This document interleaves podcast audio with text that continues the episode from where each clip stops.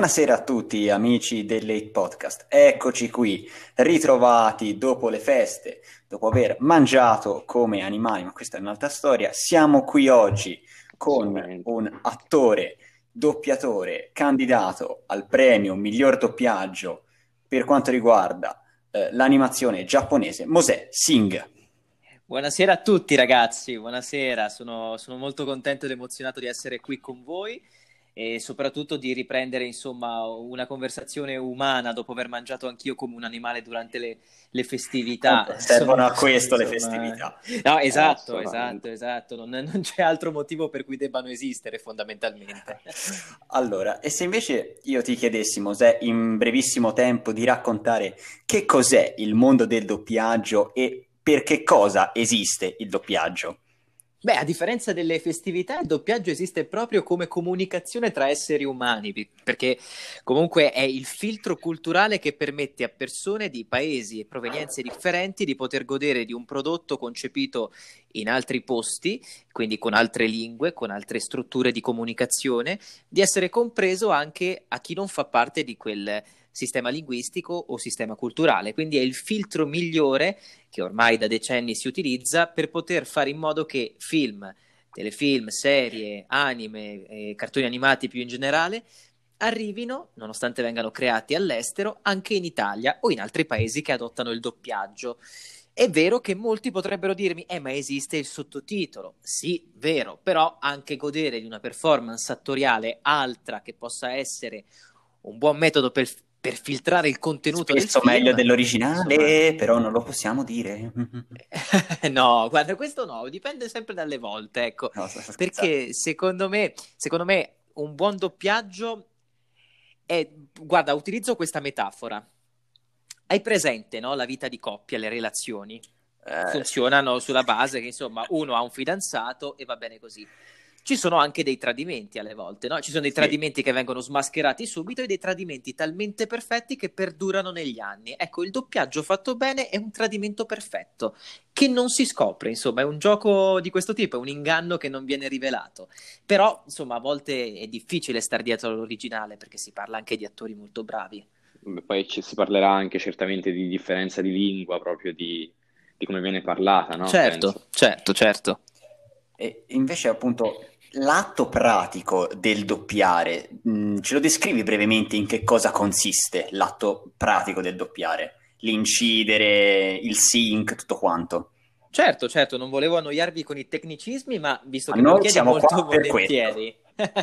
molto volentieri. Beh, la prassi ormai è purtroppo una prassi anche di velocità, oltre che di bravura, nel senso che i tempi di consegna con Netflix e tutti i vari insomma, sistemi di, di diffusione online eh, è richiesta la consegna di tanto materiale nel minor tempo possibile.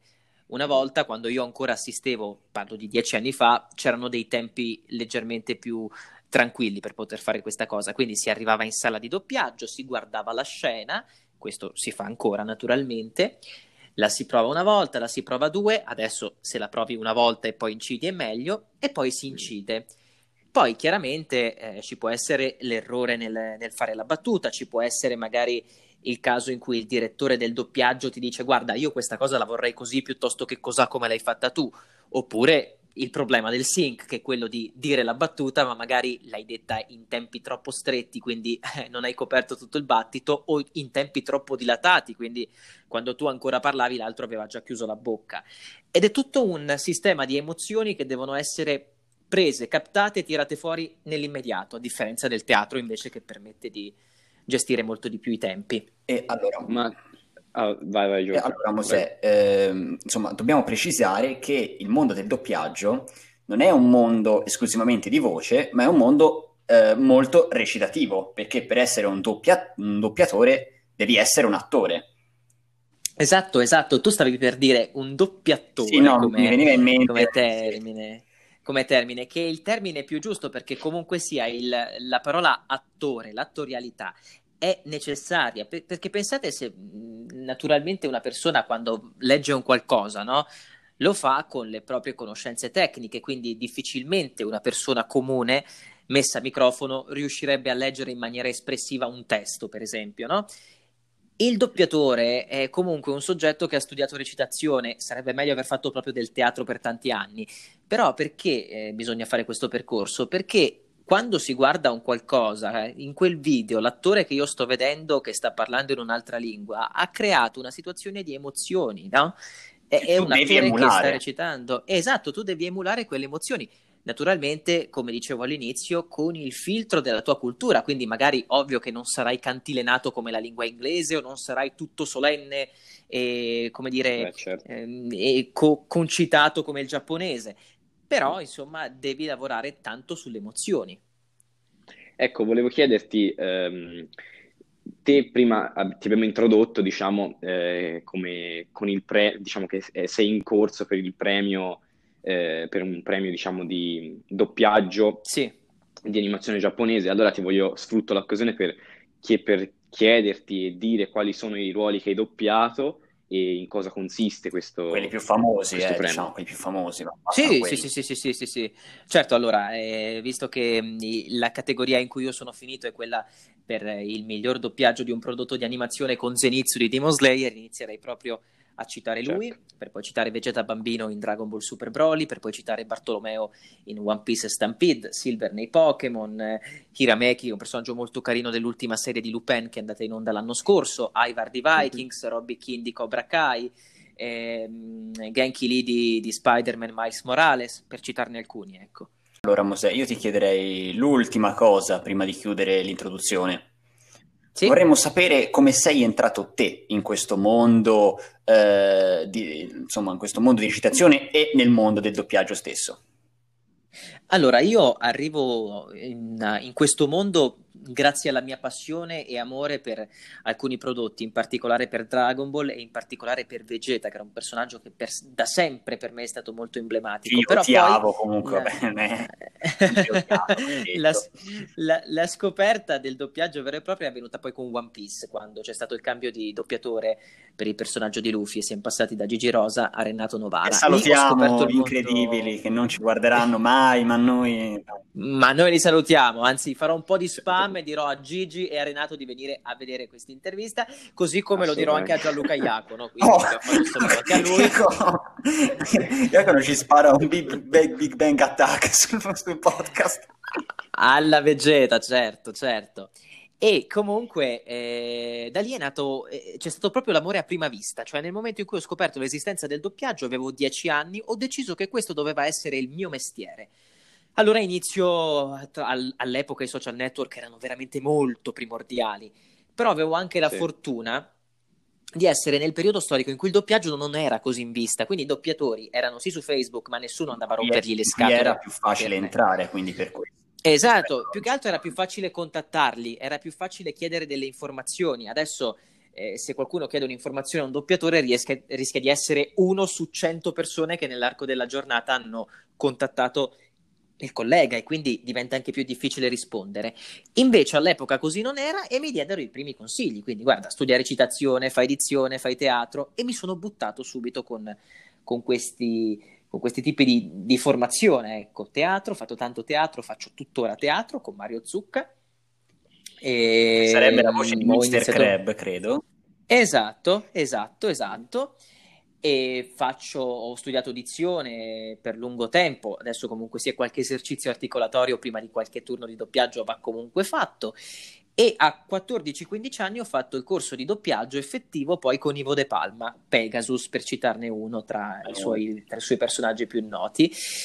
E 17-18 anni, i primi provini che mi hanno portato a lavorare fin da subito. Ivar di Vikings per esempio è arrivato due mesi dopo, avevo 18 anni e Vikings è stata la prima cosa importante. Quindi diciamo hai puntato l'obiettivo da giovane e poi sei arrivato dritto per dritto con questo percorso. Sì, con anche un po' di fortuna, devo dire la verità, perché sarebbe ipocrita non eh, dire che questo mestiere è anche fatto di posti giusti e momenti giusti. Allora, io direi che penso che abbiamo detto tutto quello che volevamo dire, almeno per introdurti. Sì, quindi faremo adesso una piccola pausa e poi Mosè ti faremo rispondere ad alcune domande che abbiamo preparato per te sul mondo eh, del doppiaggio in generale e anche sul doppiaggio di anime, di serie, di videogiochi e di tutti i prodotti. Ok. A tra, a poco, tra poco ragazzi.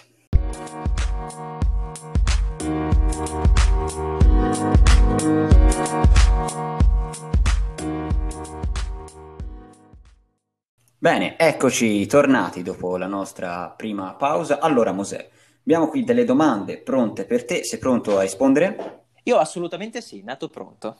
Allora, eh, la prima domanda è un po' eh, personale, diciamo. Sì. Hai un ruolo che ha comportato una tua crescita personale? Un qualcosa che ti ha portato a riflettere anche dopo averlo doppiato?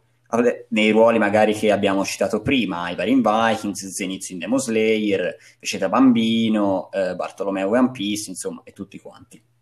Ma allora, sicuramente sì, anzi più di uno. Eh, partiamo da Ivar, che è quello che mi ha dato eh, la, la, possibilità di andare a riflettere molto su una cosa abbastanza delicata, che è l'andare oltre il proprio limite nonostante le proprie difficoltà. E le difficoltà possono essere di eh, diversa natura, magari fisica, magari mentale, magari anche di, di voglia di fare alle volte. Ivar è un personaggio che ha una problematica alle gambe, lui non può utilizzare le gambe, ma... Sì, per quello lo chiamavano il sensossa, tra l'altro, esatto, senza osso perché era esatto. troppo. Esatto, e però nel momento in cui lui viveva all'epoca dei vichinghi, in cui tutti devono essere prestanti fisicamente, è riuscito con la sua forza di volontà e eh, anche superando alcuni limiti psicologici che si era imposto a causa di chi gli stava intorno, a farsi valere. Quindi questo ha cambiato molto anche il mio modo di, di arrendermi magari davanti ad alcune difficoltà e quindi a dare il tutto e per tutto.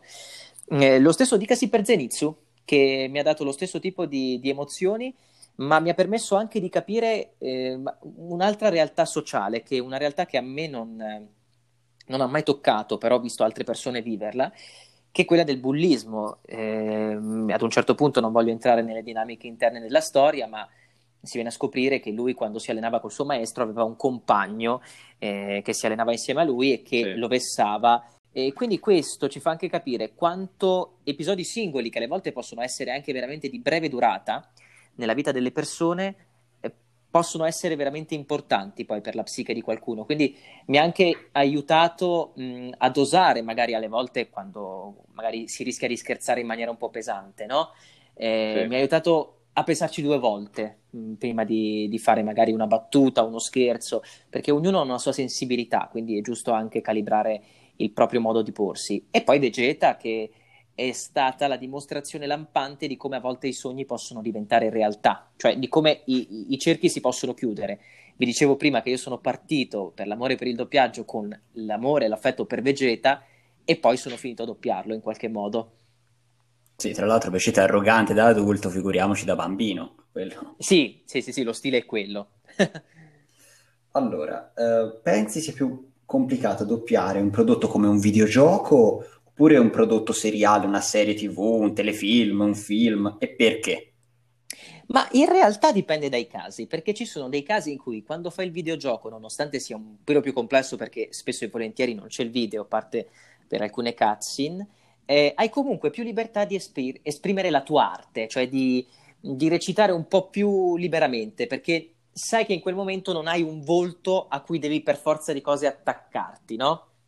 Poi mm. ovvio che tu... Ma perché non c'è il video, dici questo? Perché il videogioco esatto, non ha il esatto. video. Eh, se, esatto. se, lo spieghi per favore che magari... Eh, esatto, per chi non ha il video, il videogioco... Eh, mm, beh, suona male, ma insomma... Sì, sì, sì, sì. No, come dicevo prima, a volte capita che il video ci sia per le cutscene, ma per il semplice fatto che eh, fare i movimenti, vedere gran parte del gioco che magari nel momento in cui lo doppiamo è ancora in fase di correzione, di produzione, sarebbe un po' impossibile e quindi se vogliamo crea- creare il tutto in tempi insomma utili affinché l'uscita poi sia uguale per tutto il mondo come spesso e volentieri ormai accade eh, bisogna anche fare necessità virtù di limitarsi ad avere la colonna audio di chi ha già inciso in altri paesi e di vedere magari quel poco che possiamo vedere. Alle volte è anche una questione di riservatezza, per cui non, eh, non ci viene concesso questo diritto perché no. eh, gli spoiler possono essere insomma dietro l'angolo capita a volte, soprattutto ora che molti doppiatori sono anche degli appassionati, no?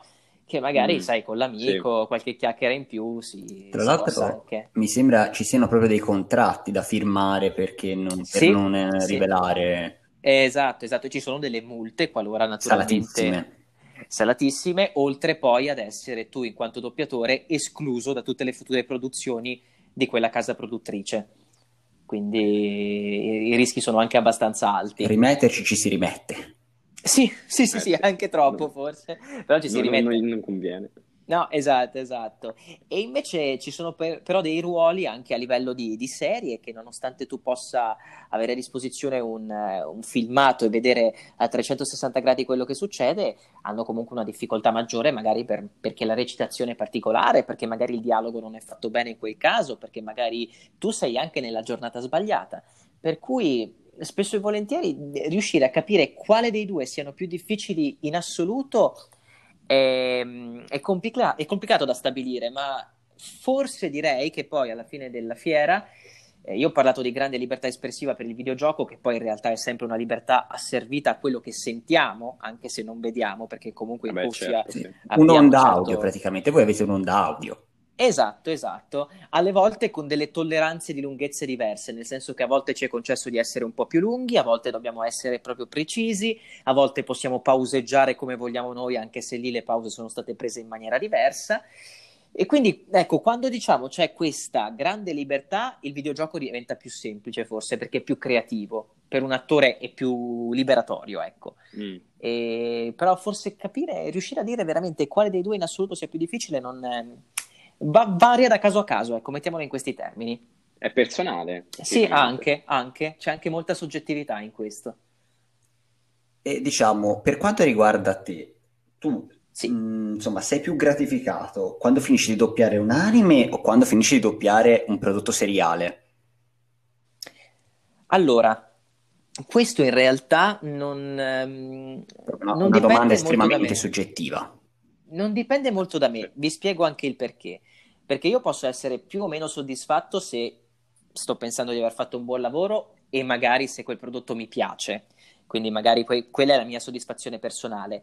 Ma la vera soddisfazione poi arriva da parte del pubblico, cioè se il prodotto che ho doppiato è una serie TV ma esplode e la gente inizia a riconoscere me per quel ruolo e iniziano a contattarmi, a farmelo presente, a ricordarmelo spesso, allora quella, quella sarà una cosa, un'occasione più soddisfacente, a prescindere che sia per una serie o per un anime. Personalmente mi piacciono molto gli anime, nonostante io purtroppo ne segua veramente pochi perché il tempo è quello che è e perché mi appassionavano di più quelli che uscivano fino a 10-15 anni fa. Quindi sei per la vecchia scuola degli anime, na- sì, stile Naruto sì. praticamente, Naruto Shippuden. Esatto, esatto, esatto, esatto.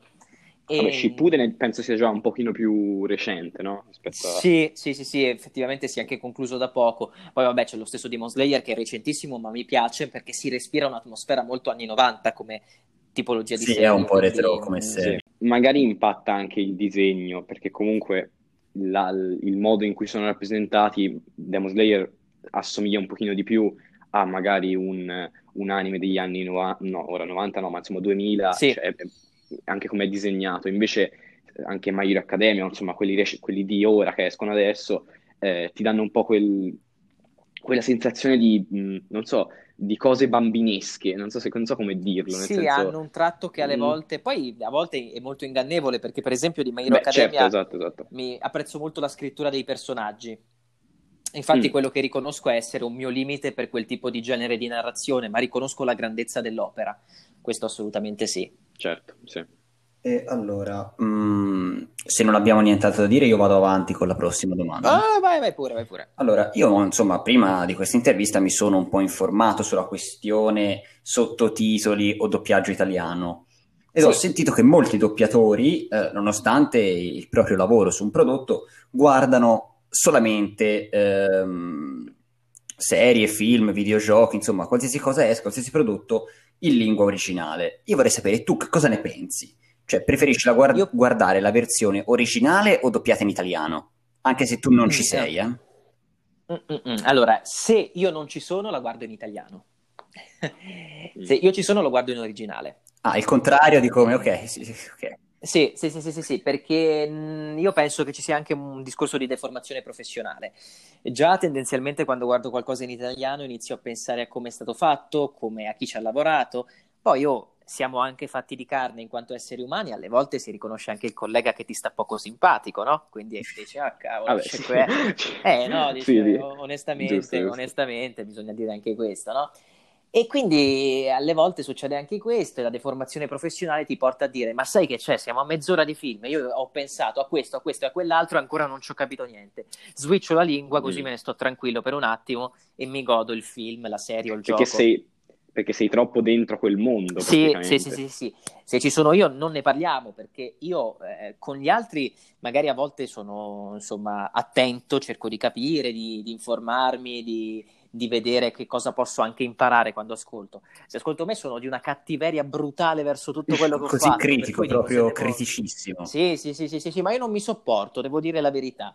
Ah per, cui, per cui devo, devo essere molto onesto, piuttosto che farmi venire male al fegato in questo modo, se devo scegliere un'alternativa mi bevo quattro bicchieri di vino, ecco, se devo scegliere di danneggiarmi Vabbè, il fegato no? piuttosto, eh. che, piuttosto che ascoltarmi. Ma allora, quando ad esempio tu guardi un film e noti delle, insomma, delle voci abbastanza autorevoli, non so, uno dei tantissimi film doppiati da Luca Ward, sì, cioè, sì. che cosa dici? Fai, beh, insomma, pensi che insomma, la presenza di questi mostri del doppiaggio eh, sia necessario guardarlo oppure preferisci ma sai, siamo nell'epoca in cui eh, nulla toglie nulla da, a, all'altra scelta, nel senso che eh, se tutti abbiamo la libertà di scegliere, non si ci deve porre questo problema poi, perché eh, io che me lo ascolto col doppiaggio, non sto impedendo a te di switchare la lingua, soprattutto con Netflix, con i DVD, con i Blu-ray, per guardare la, la versione originale. Io penso che vadano viste tutte e due le versioni,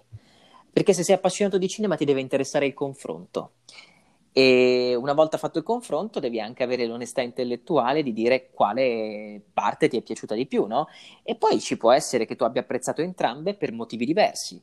E io penso che tutto debba nascere da, da educazione, rispetto delle parti e intelligenza nell'analisi di un film e della sua interpretazione da parte di entrambi gli interpreti.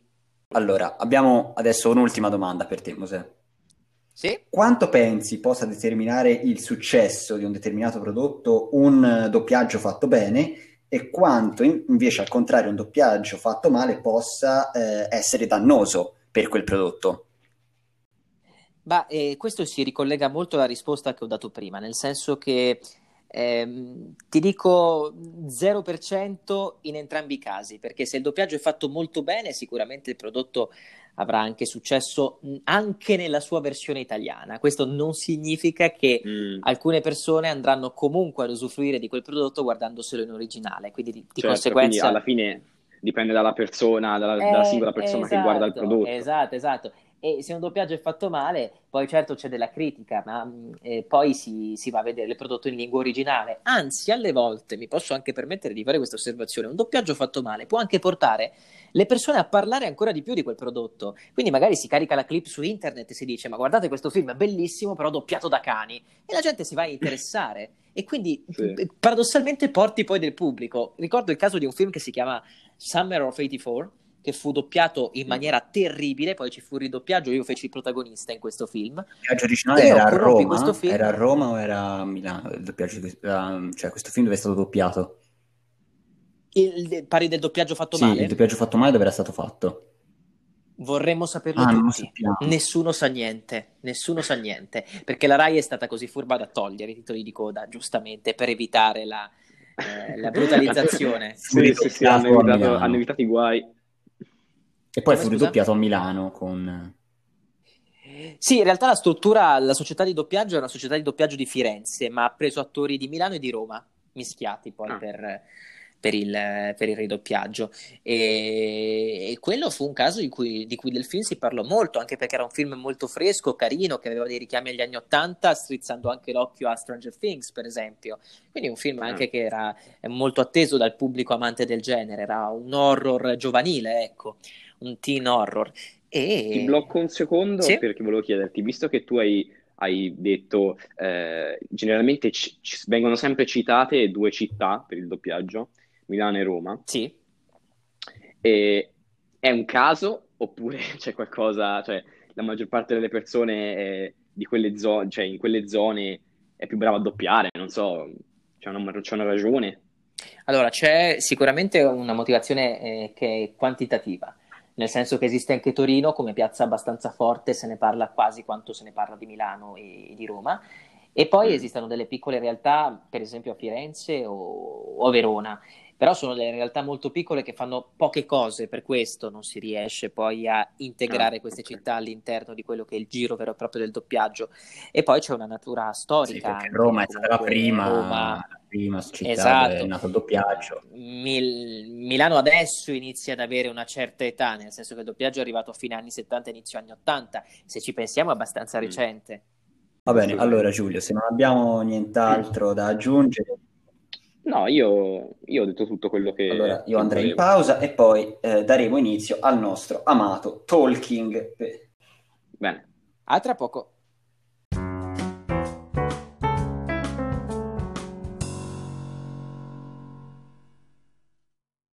Bene, eccoci ritornati, pronti per dare inizio al nostro talking.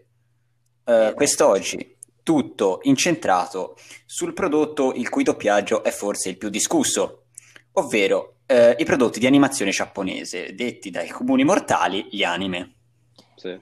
Eh, e dici bene quando dici che sono i più discussi, in effetti.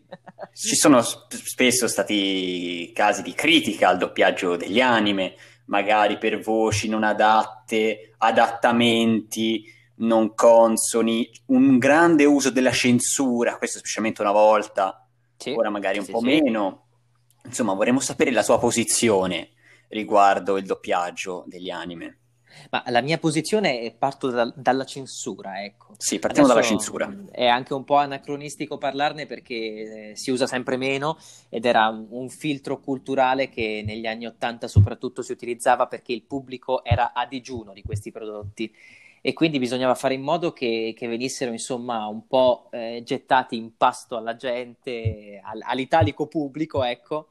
Sì come un qualcosa di un, un, po' più vicino al loro modo di essere e di vivere, no? Certamente, certamente noi eravamo abituati, cioè erano abituati, perché ovviamente noi non, almeno io non ero ancora nato, nemmeno io, però, eh, erano abituati a probabilmente un tipo di cartone, proprio di animazione che era molto più... Più disneyano, ehm, mettiamolo in questi eh, termini. Esatto, esatto. Sì, sì, sì, ah, sì, sì, anche se c'è da dire che insomma gli, i primi cartoni giapponesi, i primi anime veri e propri arrivarono in Italia, insomma negli anni 70, eh, c'è da dire. E lì c'è censura non c'era, eh? eh lì arriva... I primi erano violenti, nature, insomma, Perché parlava, a... parla, parliamo di un altro tipo di pubblico di riferimento. Quelli erano eh, le prime ondate dei robottoni, quindi parliamo di Goldrake, sì. di Mazinga, Jig. Sì. Eh, avevano un pubblico di riferimento differente. Anche Kenny e... Guerriero, insomma, non scherzava, eh? Kenny è arrivato già però negli anni Ottanta.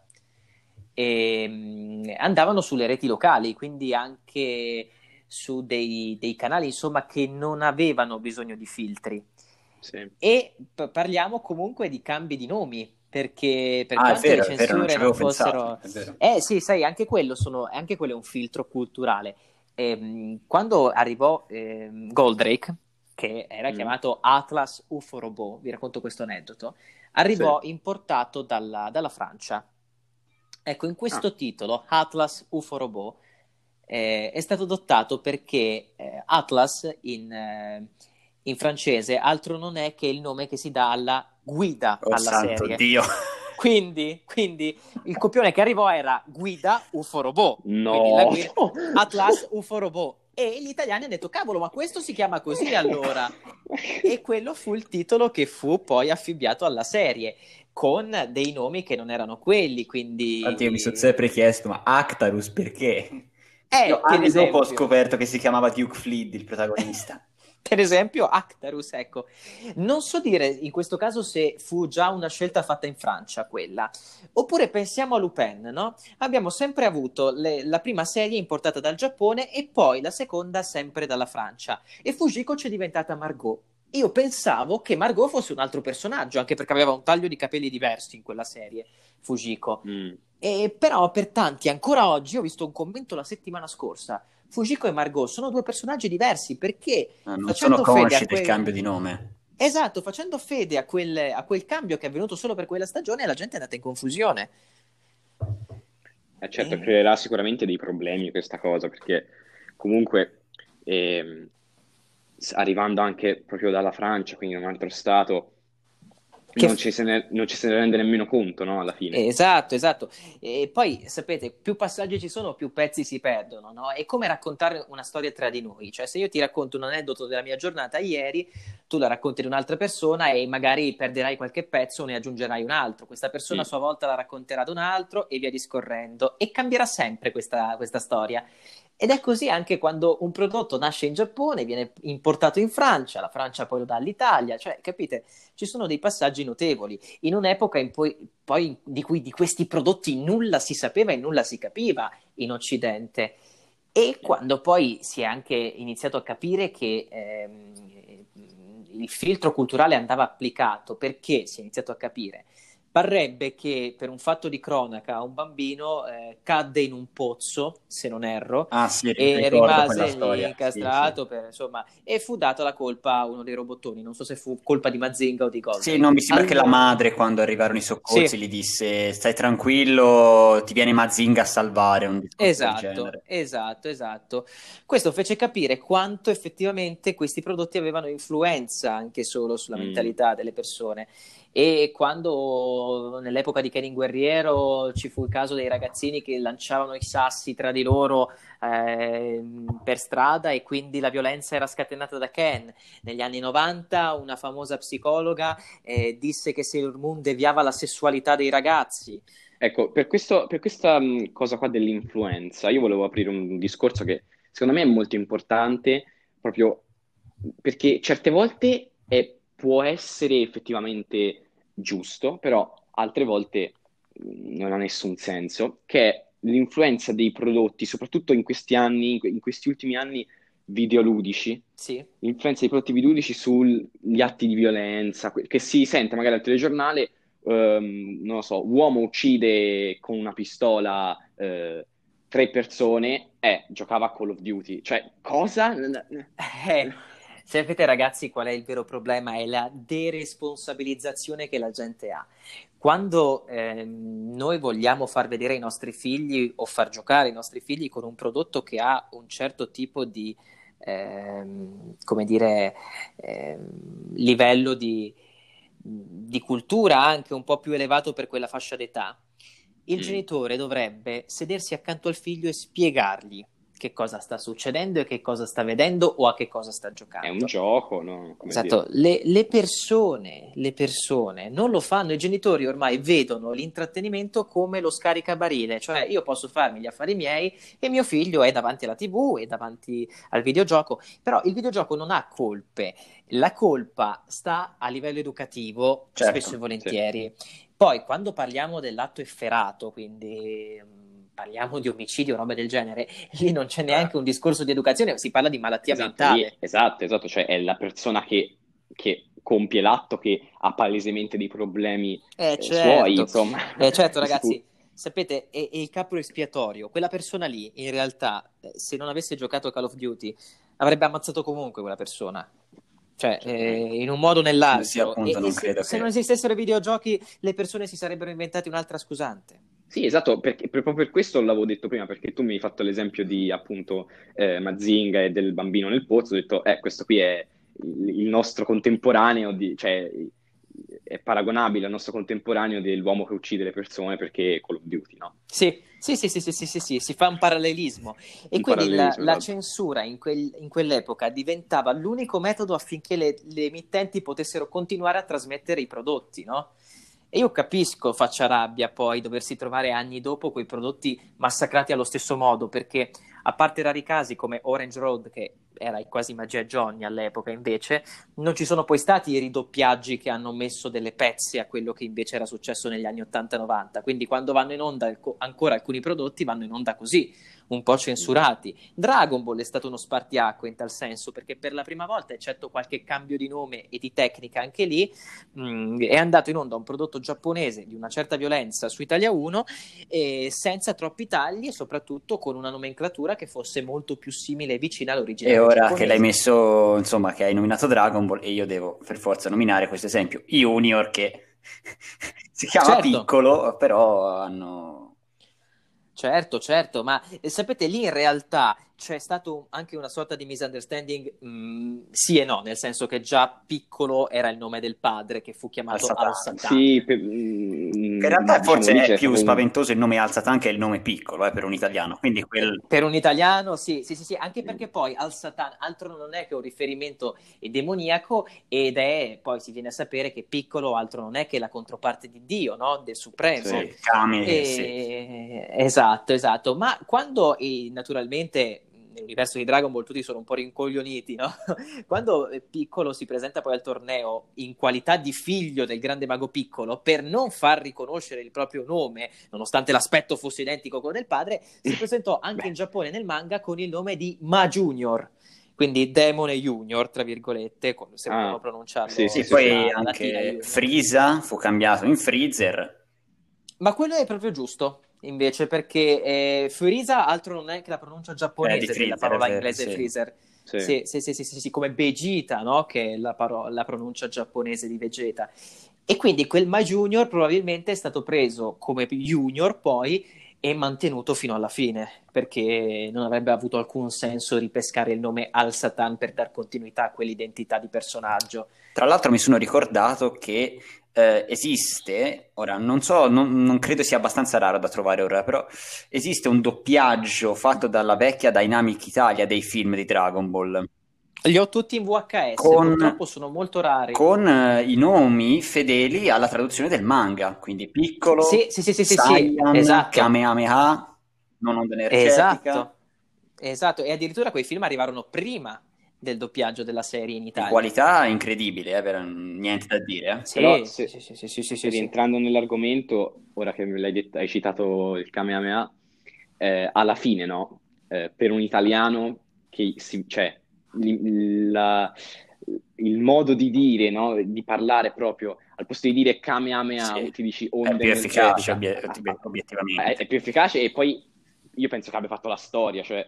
Sì, sì, ci sono state delle, delle scelte che, che, sono diventate iconiche, però pensiamo anche che alla lunga quel Kamehameha sarebbe entrato comunque nelle orecchie degli italiani, quindi eh, ci sarebbe stata comunque una creazione iconica. La cosa figa è che probabilmente anche i nostri nonni sanno che cos'è un'onda energetica e non devono impappinarsi eh, esatto, nel esatto. dire Kamehameha e vi sto citando questo, sapete perché? Perché il nonno, così come il papà, sono i principali eh, introiti che poi vanno a inserire il denaro all'interno del merchandising. Eh, è vero, prodotti. comprando quindi, giocattoli ai bambini, è vero.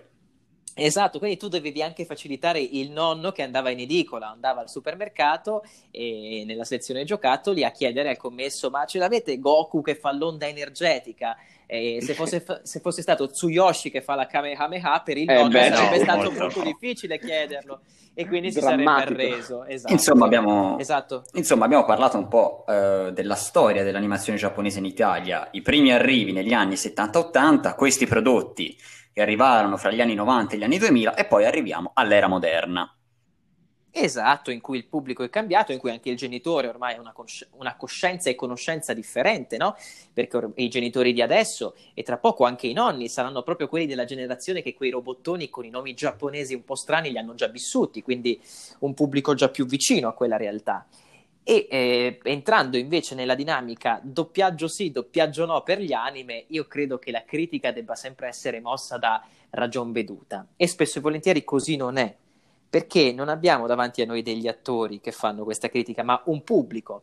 E il pubblico spesso parla per abitudine, quindi quando qualcuno si è già guardato qualcosa in lingua originale è facile, è facile che, che, non, riconosca non, riconosca la voce italiana. Esatto, esatto, e quindi dica, ma è, eh, caspita, ma in, in, originale quella voce era diversa, ma c'è anche da dire che quando poi dicono, ma è recitato male, meglio l'interpretazione giapponese, stanno anche parlando di un qualcosa che non conoscono, perché non conoscono le appoggiature giuste della lingua giapponese, Beh, non certo. conoscono la musicalità di quella lingua da poter dire cavolo sì, è effettivamente fatta bene, effettivamente fatta male. Poi ognuno ha il proprio gusto e questo deve essere sacrosanto, ma bisogna anche tener conto del fatto che quando si fa una critica debba sempre essere una critica fatta in maniera oculata e quantomeno con dei, eh, insomma, dei, dei contenuti, perché se no si parla di aria fritta o si parla tanto per dare aria alla bocca. Ecco. Sì, certamente ci sono stati casi com- dove comunque le critiche avevano una sua logica, basti pensare sì, agli sì, ultimi episodi episodi di, di, Naruto doppiati con un cambio di sede a Roma, che insomma...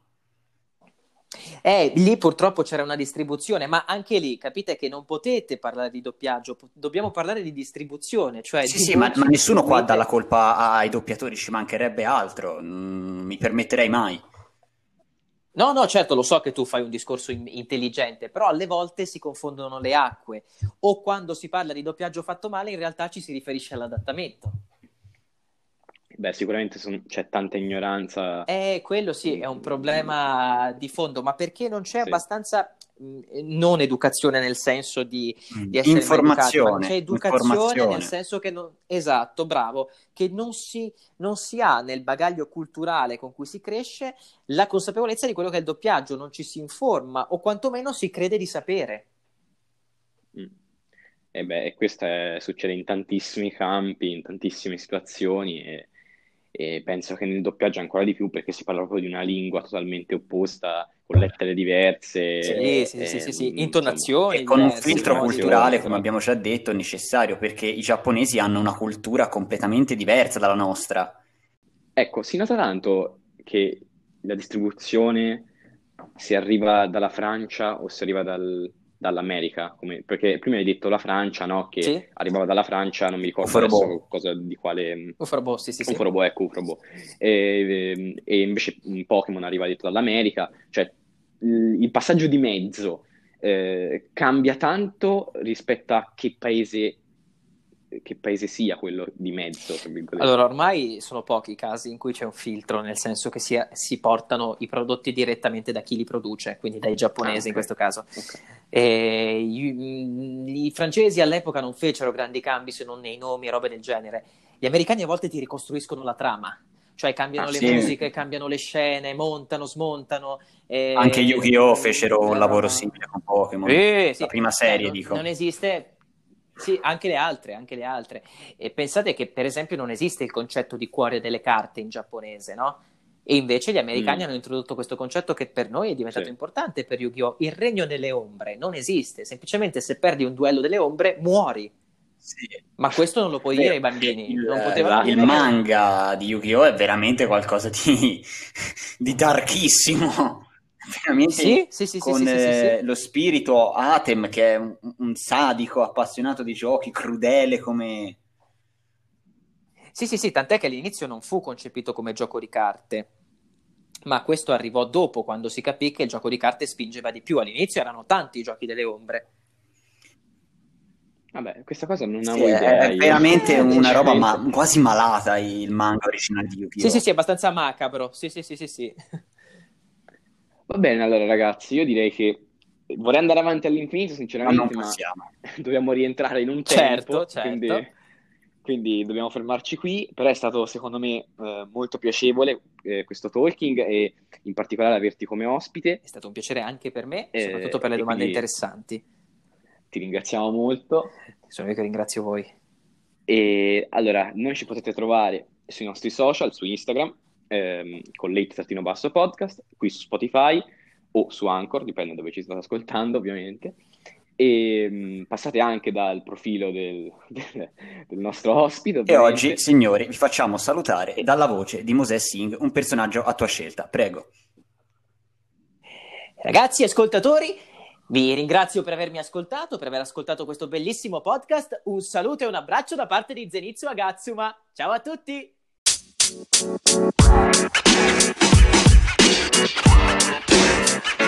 You know, man. You know, man. You know, man.